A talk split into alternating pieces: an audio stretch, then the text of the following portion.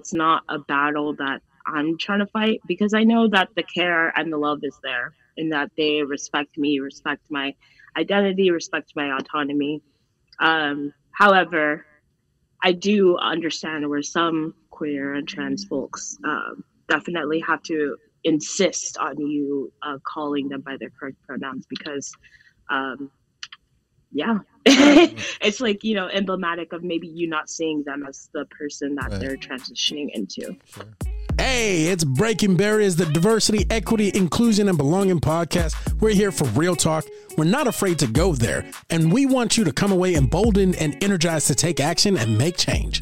We believe our diversity, our differences, when joined together by a common set of ideals, makes us stronger. When I set out to help someone, uh, it is my intention to do just that. I'm not trying to do anything other than meet somebody at their humanity. What up, what up, what up, world? Welcome to another episode of Top Ranks Breaking Barriers, the DEIMB podcast, brought to you by our silver sponsor, Rise to Greatness.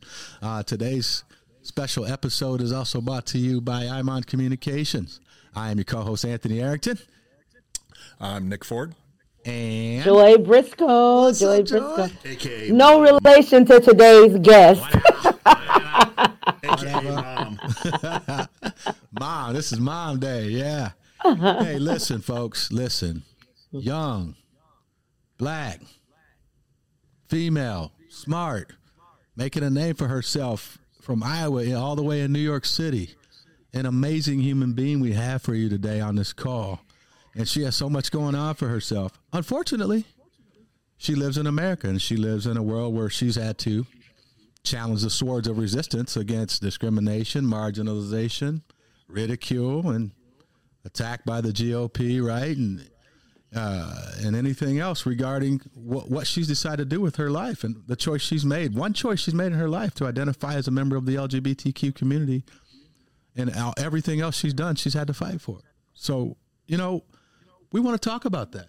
And we're so glad that she's joined us today because we want to learn from from her lens what what life is like being a woman and, and living in this world the, the way that she that, that she chooses to live. So unfair, and we're excited to have her on this conversation today. Nick, why don't you? Uh, in fact, matter of fact, our guest today is Jasmine Briscoe, the great Jasmine Briscoe. And instead of us reading your wonderful bio, how about you oh. tell us a little bit about yourself? Thank you for joining us. Tell us a little bit about yourself, Jazz. Yeah, of course. So I'll jump right in. Uh, so my name is Jasmine Briscoe. I'm currently based in Bushwick, Brooklyn, New York. Um, let's see about myself. Mm-hmm. Uh, so I went to high school in Waterloo, Iowa, where I was a member of the first uh, IB program that they had there. It's the International Baccalaureate uh, program in Waterloo, Iowa. Um, and I graduated from that, got my IB diploma, whoop, whoop. Uh, and then I went on to go to NYU, uh, where I was an MLK scholar.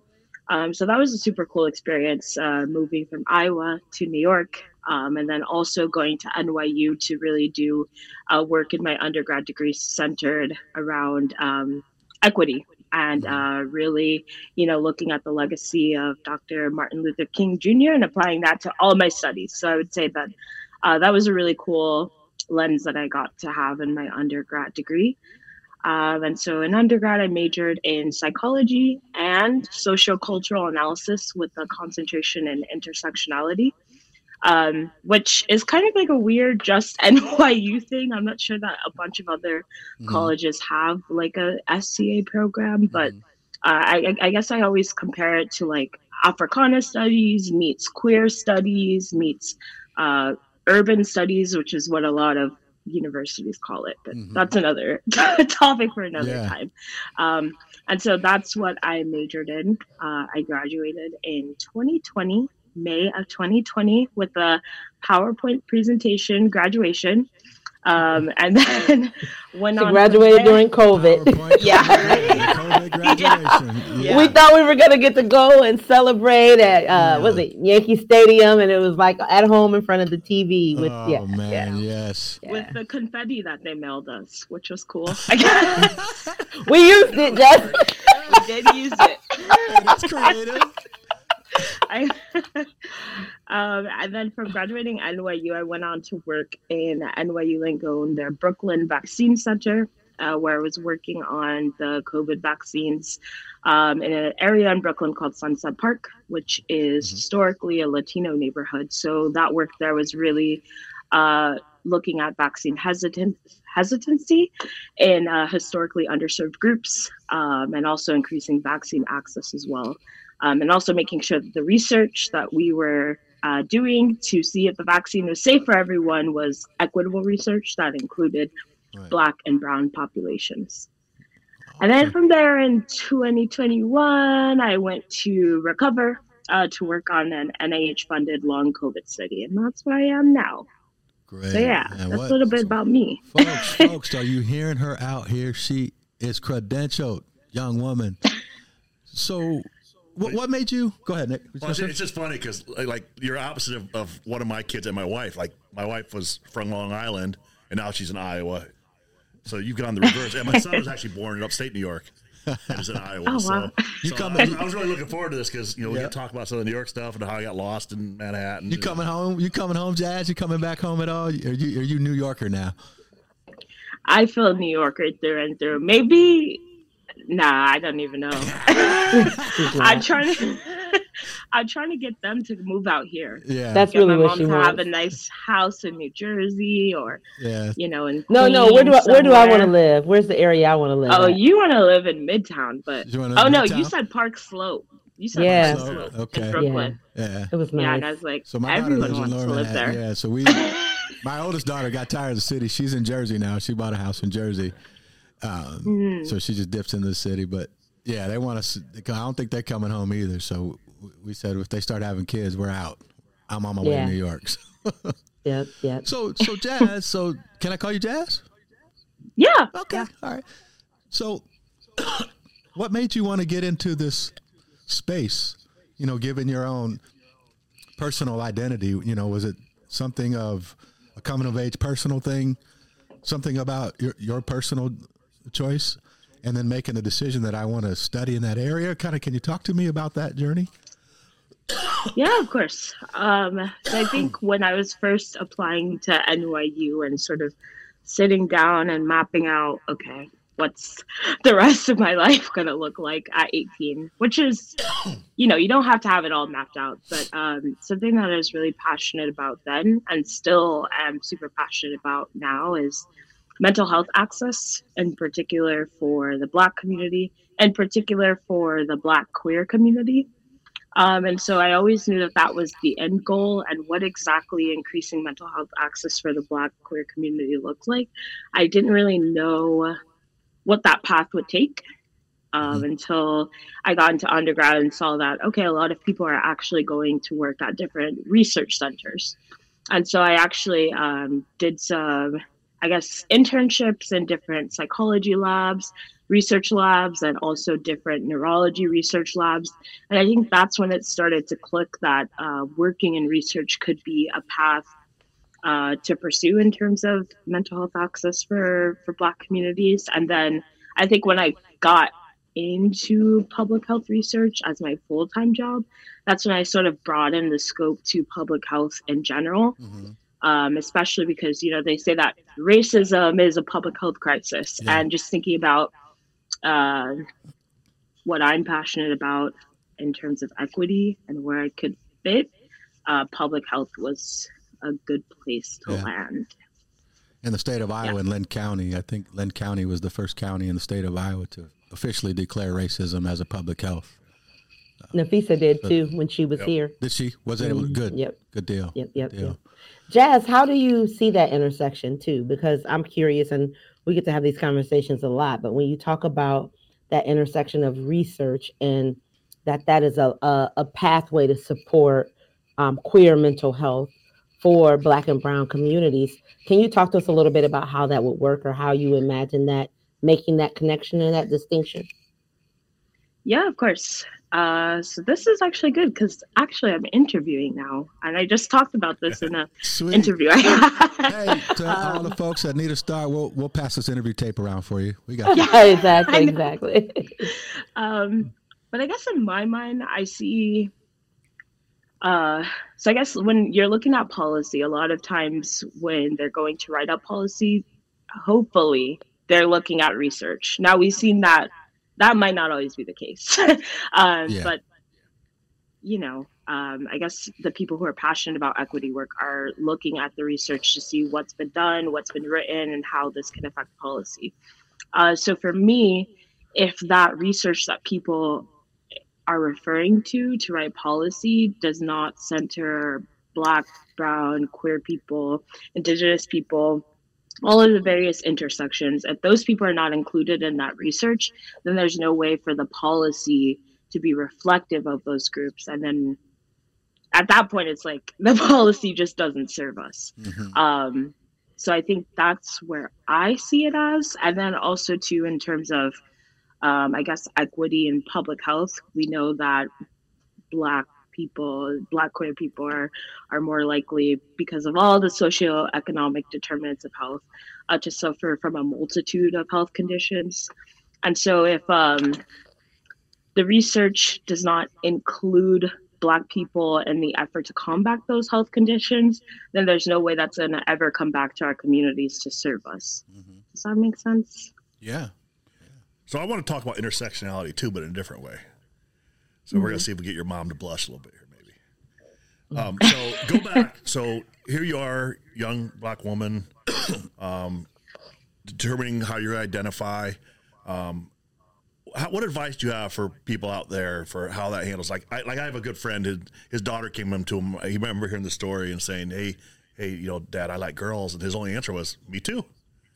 I mean, what a great answer, right? So, so how do how do we get this? Because there's so much. Even though it's getting less of a stigma, there's still a lot of stigma out there, right?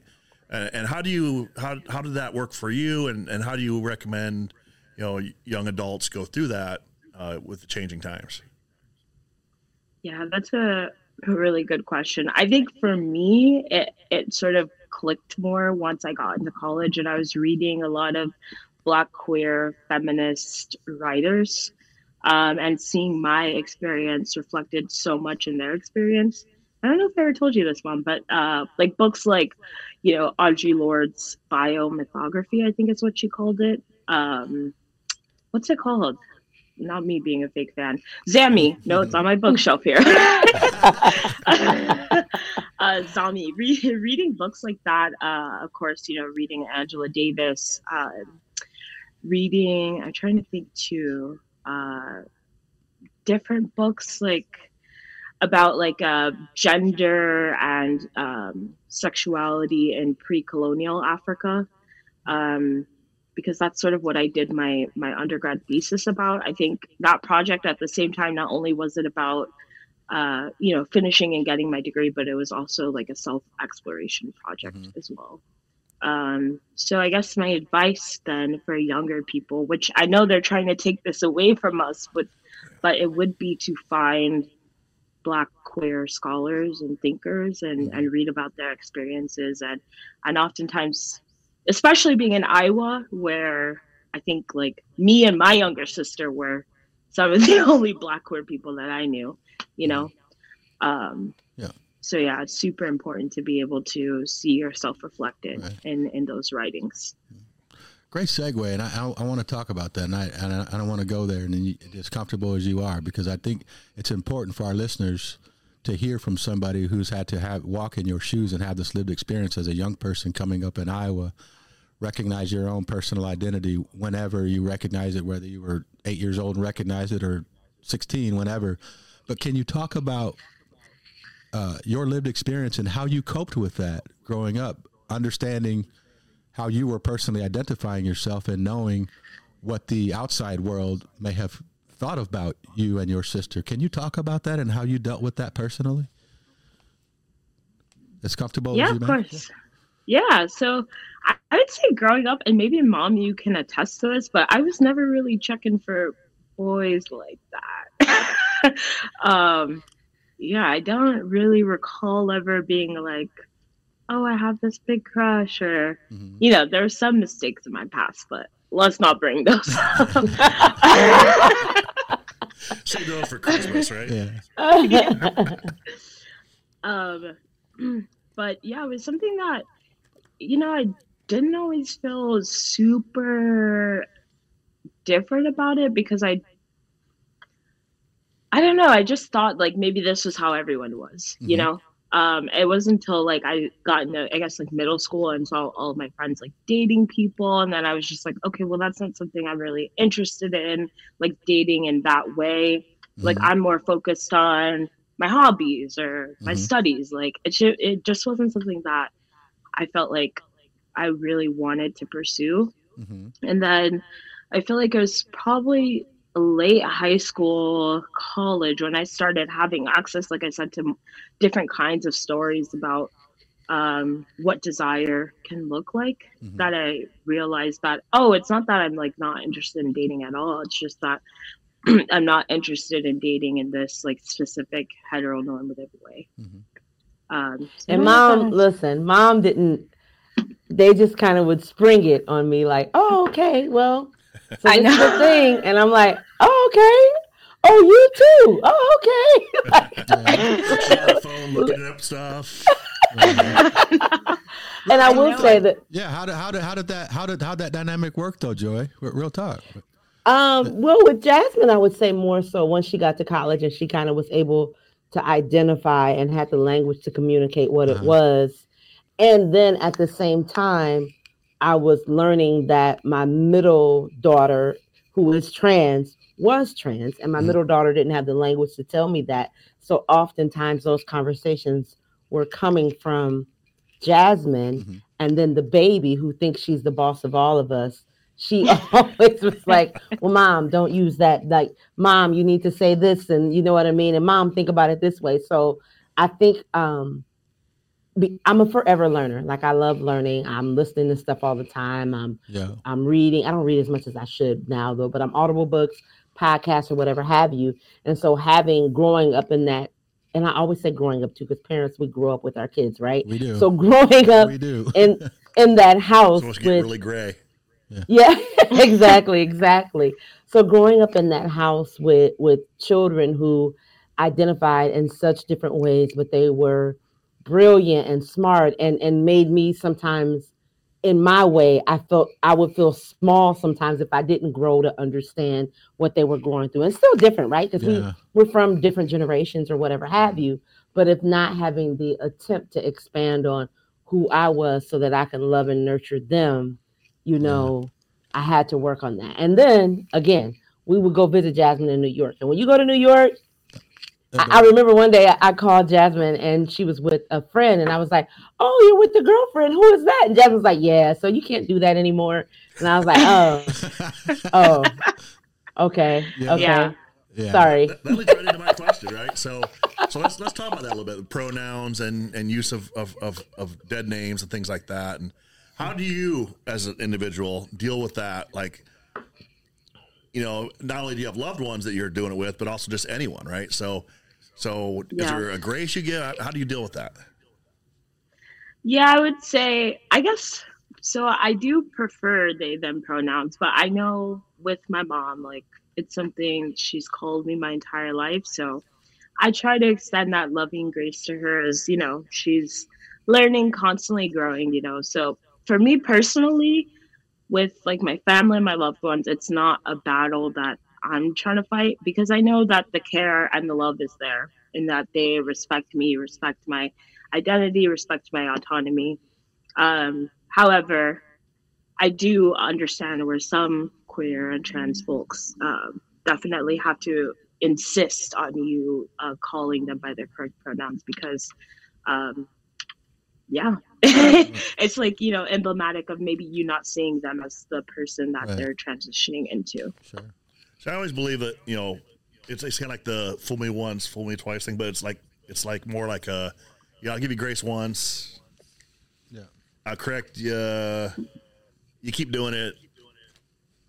Now, You know, if, if it's someone you, if it's not someone who's been doing it forever and ever and ever, to me that just seems like that's where it seems like it kind of heads. But I don't identify, so I can't say that personally. It's just in my head how I would think that. so are you saying in your head you would think if I told you once and you then continue to mis Hmm. co- mis uh, me, then that would be uh, disrespectful. Yes, Um, Yes. Let me say it, Or maybe even twice. I mean, you know, if it's if Yeah. you don't see old time, and I might do it a month later, and you correct me. But if after a while, Yeah. are you really making an effort, right? And that that to me is where where I personally feel like you know, and having family members, you know, I make a real conscious effort. Um, but you do, you do see people that make that mistake on the outside or in a business relationship, and at some point you're wondering, eh, are you really making an effort? How do you deal with that? or is it then? intentional? I have a question too because we're talking about on an individual level, but let's talk about like systems, right? Like when systems are set up and policies are set up for if you are cisgen, right? Like that's really what it is. And if you identify any way differently, Mhm. everything isn't that way. And so, little known fact about Jasmine is we came through Texas and through Iowa. So, some of the most conservative states there are out there. Yeah. So, Jazz, you want to talk a little bit about that, like those systems that really impact how, I mean, again, my middle daughter is trans, right? And so, having a trans daughter living in Iowa is almost like being in a state of constant fear that some Yeah. asshole is gonna not take something out on them that and a lot of times I think it's that when they have beliefs about themselves that they really get so angry about how somebody identifies. But Mhm. um Mhm. that's another topic. but but but but Yes. yeah, exactly, yeah. exactly. And so and so Jazz, I don't know if you want to talk a little bit about that. I mean, we we there was we've had a lot of people even around us that have had experiences of abuse or people Right. trying to um, harm them. And so I don't know if you want to share some of that, Jazz. Yeah, of course. I mean, obviously, right now we're living at a time where, like, every week, every couple of days, there's some new horrendous anti trans, whether it's in regards to like healthcare, like public spaces, some kind of bill or policy or, or law that's passed. And um, yeah, I think it's awful. And I mean, I don't know how much I can say on here. You, we- Um, we, Whatever open up here. There's Come no- on, come on to the good go to the good stuff, Jack. I mean, I just think it's uh, definitely emblematic of the United States march toward fascism Mhm. and like the last lashing outs of a crumbling empire, maybe. Um, Hopefully. wherein they're looking for, yeah, right?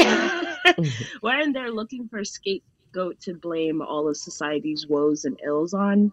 Um, and, you know, tapping into that like evangelical uh, beliefs that the the right has a lot of the times, um, tapping into those fears about trans people um, to get I don't know, I guess more power, uh, people to vote for them. I think that's why they're doing it.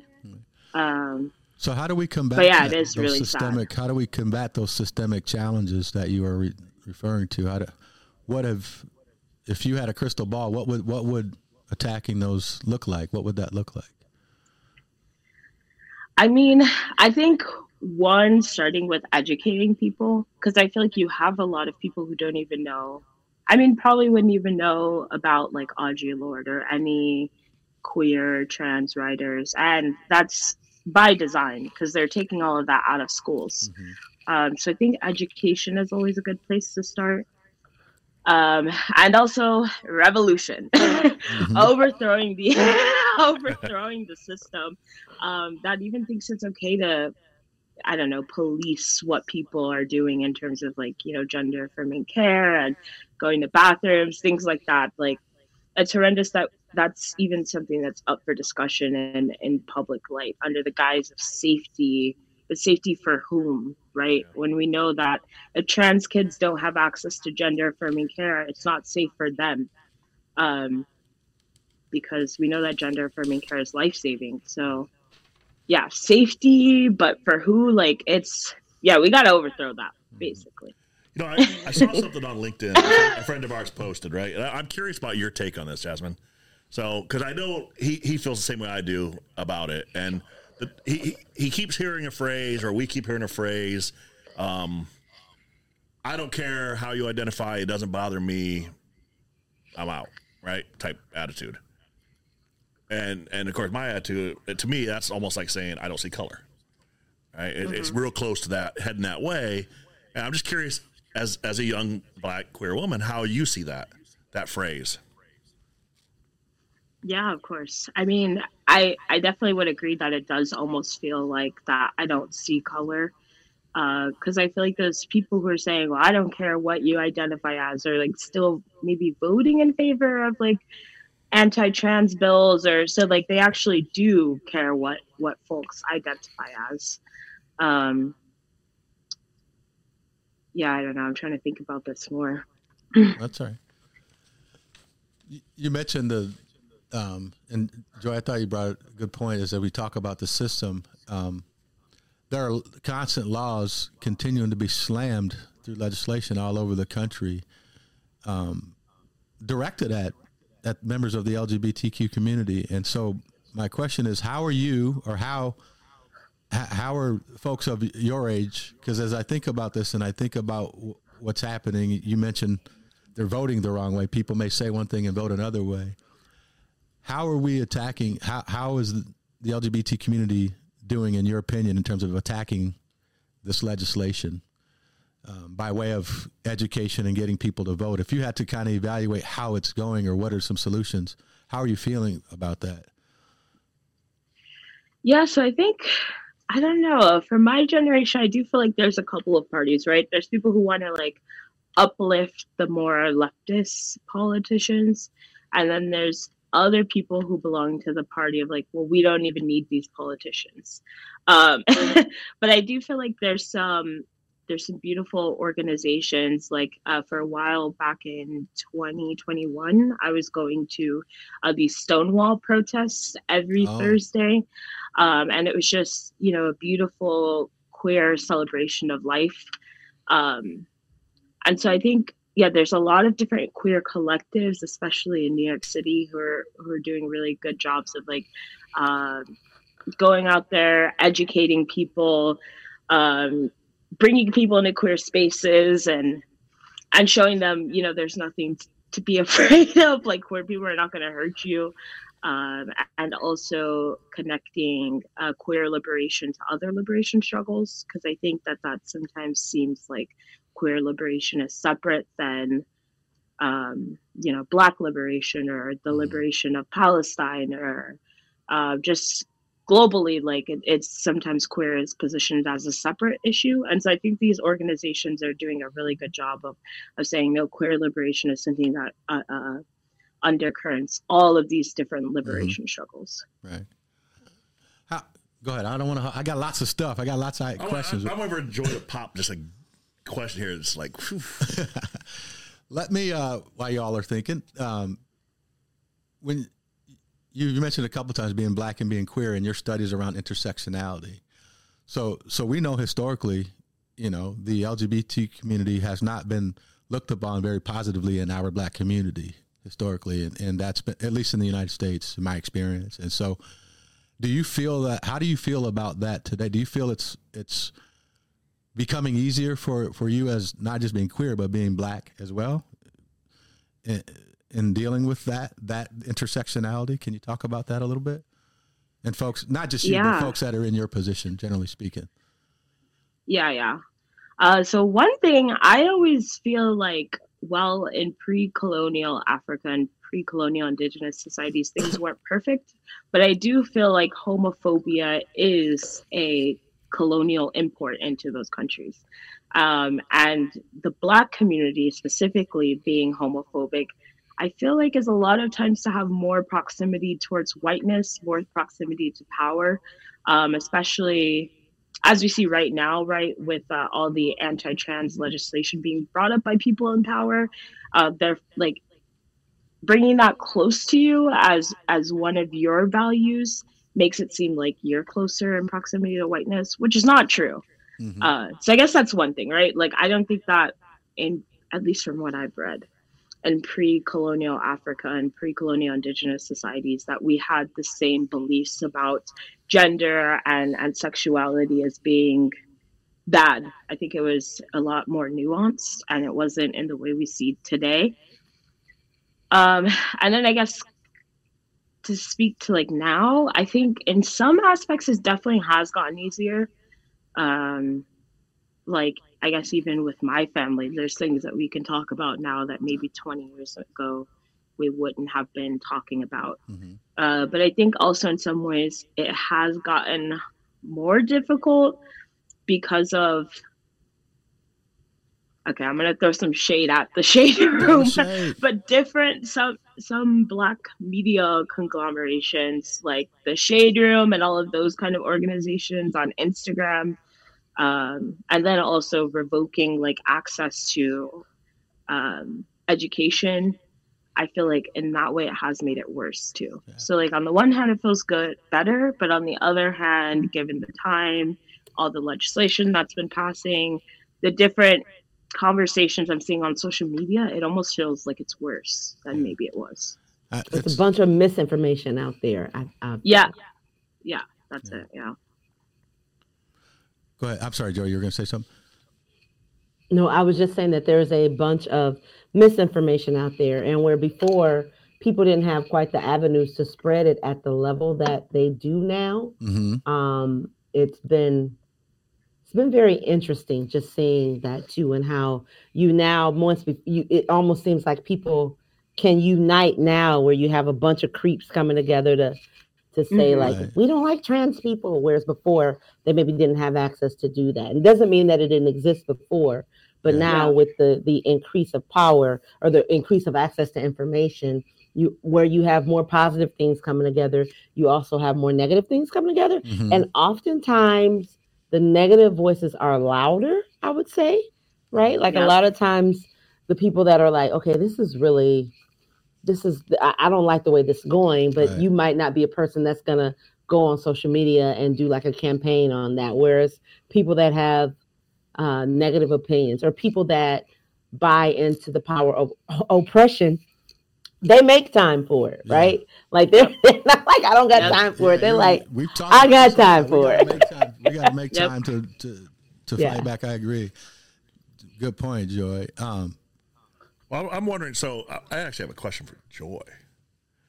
So also with intersectionality. I mean, we, we know you have a large variety of intersectionality as well.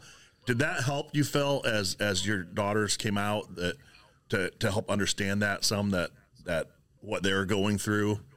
Um, yeah, some it some it did, and I also will say, di- divinity, right? Like at the time, I became good friends with somebody that identified as queer, and they were having their experience about telling their families and and telling their loved one, and it happened simultaneously at the same time that my middle child and originally my middle child said that they were bisexual, and we were all like, really? But we'll go with we'll go with it for now, right? Yeah.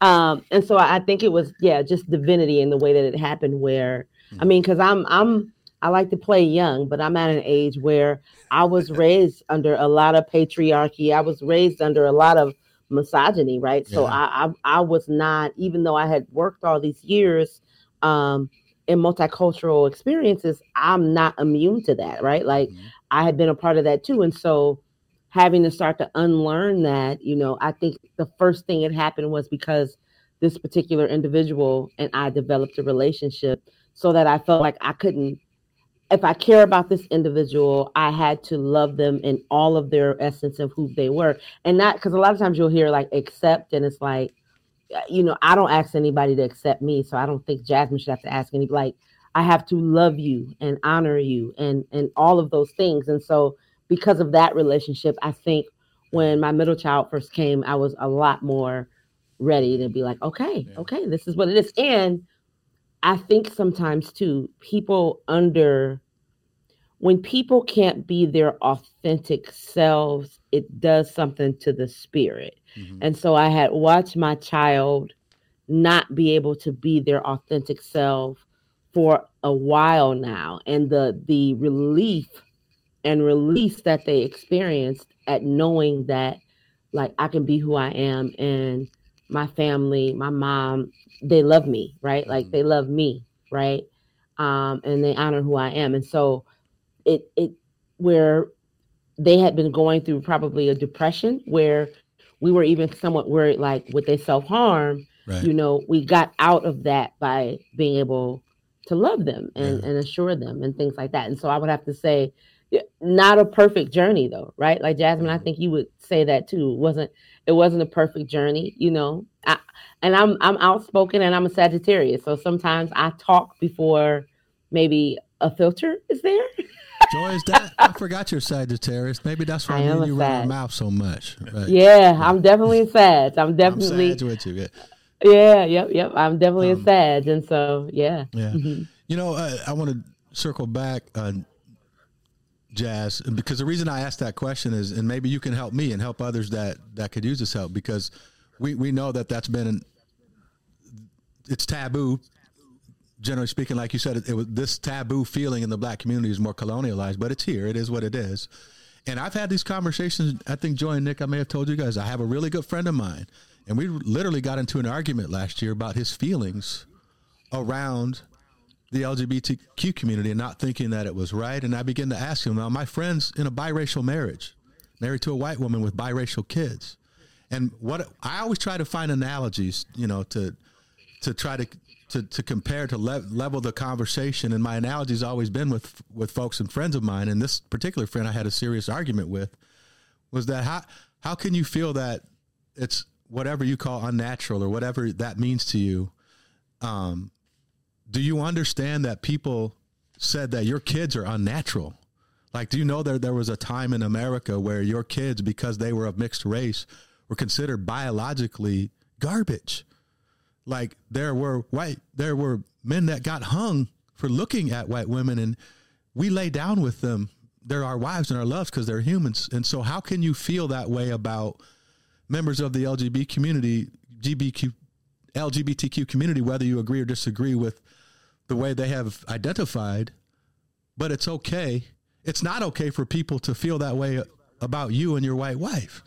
and I always want to challenge people like, why do people think they have the right to even tell somebody yeah. natural or not for them? I like, I always think that's weird. That. And and this yeah. is a guy I've known all my life, and we've gotten through it. And I think he's beginning to understand things. And we we talk, and I, it was just good that we had that talk. But I know that he's one of many of people in my circle I guarantee it. We don't talk about it a lot, but I guarantee they feel that way. And so help me. How do I deal with them folks?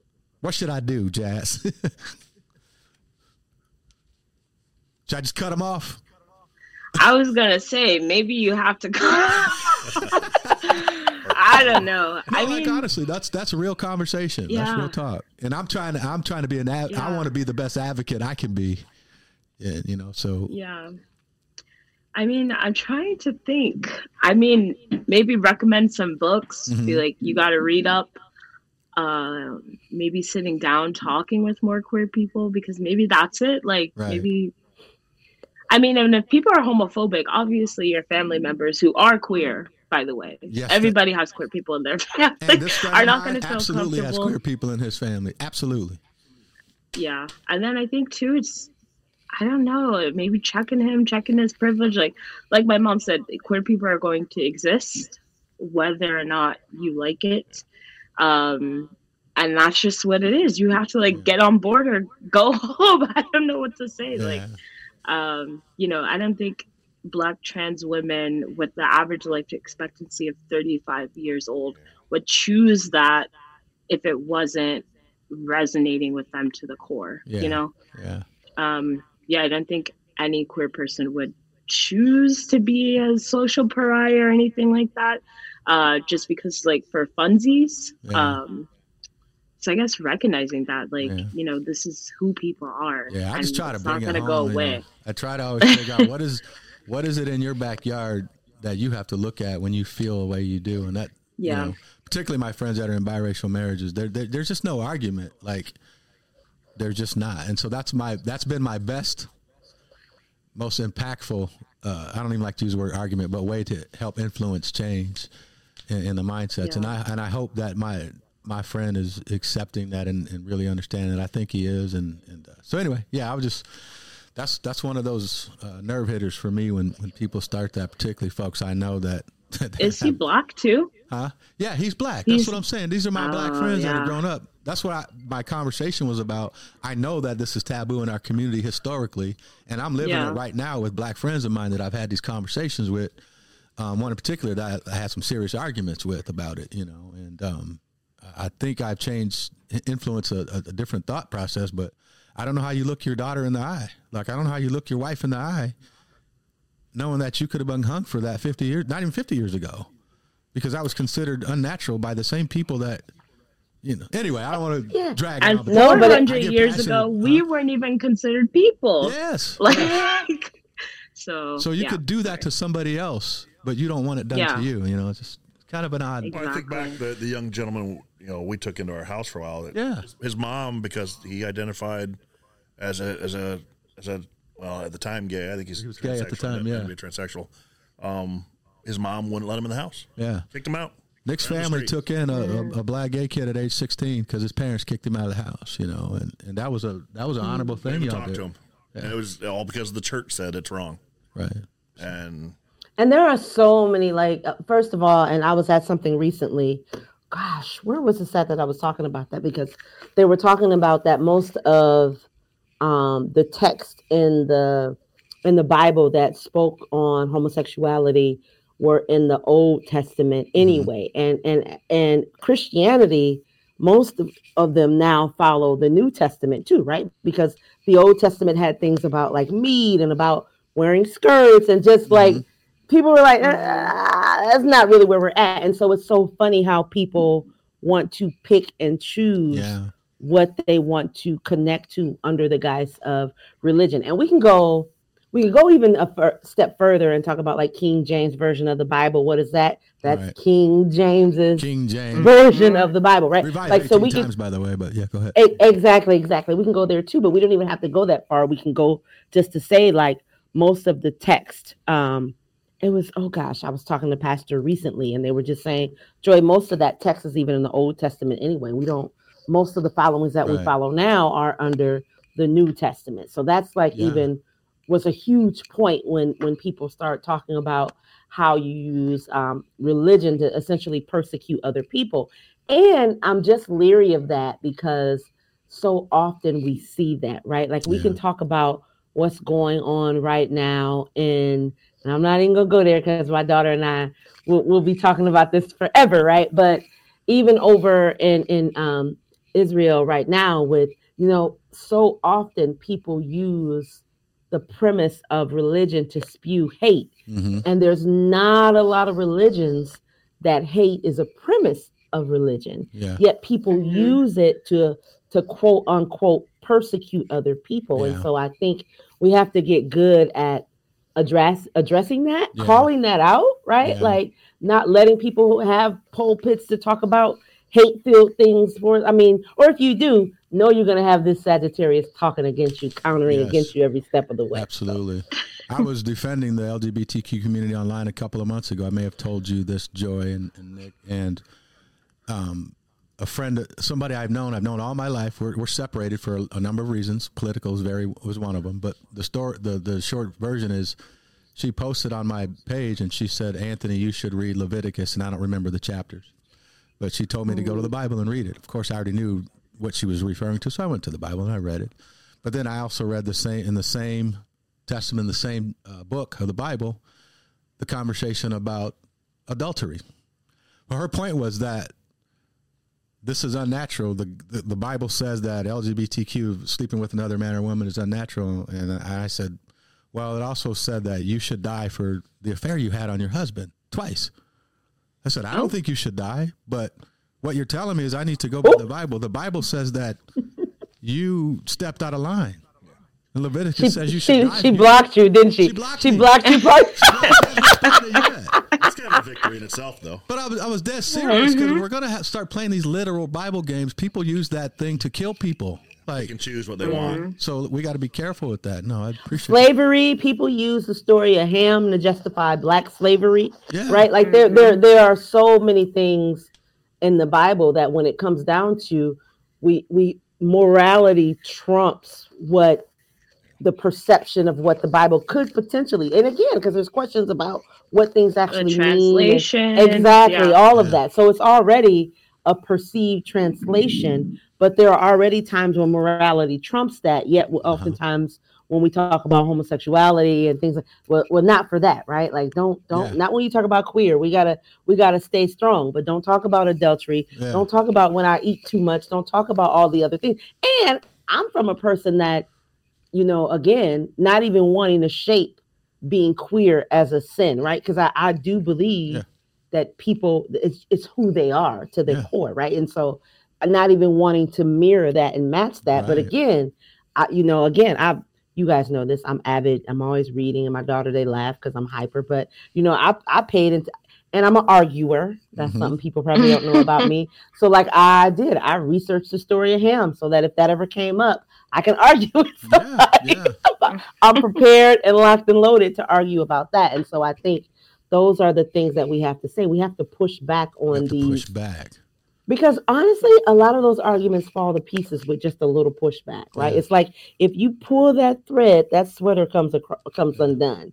And I think where Mhm. we're at as a nation now is those of us that are like, "Mm, "What are you saying?" We really need to start pulling those threads Right. more. And I like what Jazz you said earlier. You know, you're seeing more of a collaborative uh, social justice among uh, intersectional groups, right? You know, black folks and, LGBT, and and I feel like I'm trying to live that. So, but uh, well, I know we gotta we gotta we gotta wrap up here. We could be all day with you, Jazz, Yes. and I know we gotta we No. gotta wrap up as we as we as we get to the end here. Nick, you want to uh, kind of I guess before that, is there anything, Jazz, that that you want to share as a kind of a last word for us today as we kind of wrap up? Yeah, thank y'all for having me. Free all the press people around the world, and uh, yeah, thank y'all. So you guys got to know, her generation that was coming, right? Yes, yes. Yeah, Yes, sorry, yes. I had to say, all I had That's to use okay. the That's all right. platform. No, That's that's, okay. that's your, that's your That's lens, it. Jazz. We're good And, with that. and Hopefully, Uh, Doctor- Doctor, that's done over there. And Dr. Wilson is joining us. And one thing I, I want to add, um, Dr. Uh, Ladrina Wilson, and we're going to introduce her in a minute too as we transition to our our next segment. But um, I was at a summit recently, and I love the way that you honored um, people's experience right now, even around that, and you took a moment to pause. And it was it was so um, the way you did it because we were in a business setting where oftentimes people expect that you show up like you're not human and you're not having a very human experience on earth and so dr wilson I, uh, jazz that's so relevant i think it's going to set a strong tone for as we go into our next segment and i'm saying bye to my daughter jazz love you I love you love you love thank you. you so much Bye, sweetie y'all. i'll call you later for having me. So yeah, thanks, Jasmine. Thank you so much, and uh, big shout out to our silver diversity sponsor, Rise to Greatness, our episode sponsor, Imon, and our other friends at Breaking Barriers Community Savings Bank and Tyler Lincoln Barnes DDS. We'd love to hear from you. Hit us up, send your questions, comments, suggestions to info at toprankculture.com. Thank you all. We appreciate your time, and uh, everybody keep keep breaking barriers out there. Keep breaking barriers. Bottom line, advancing equity is not a one year project, it's a generational commitment. There are too few people in the world willing to be the domino, too few people willing to take that fall.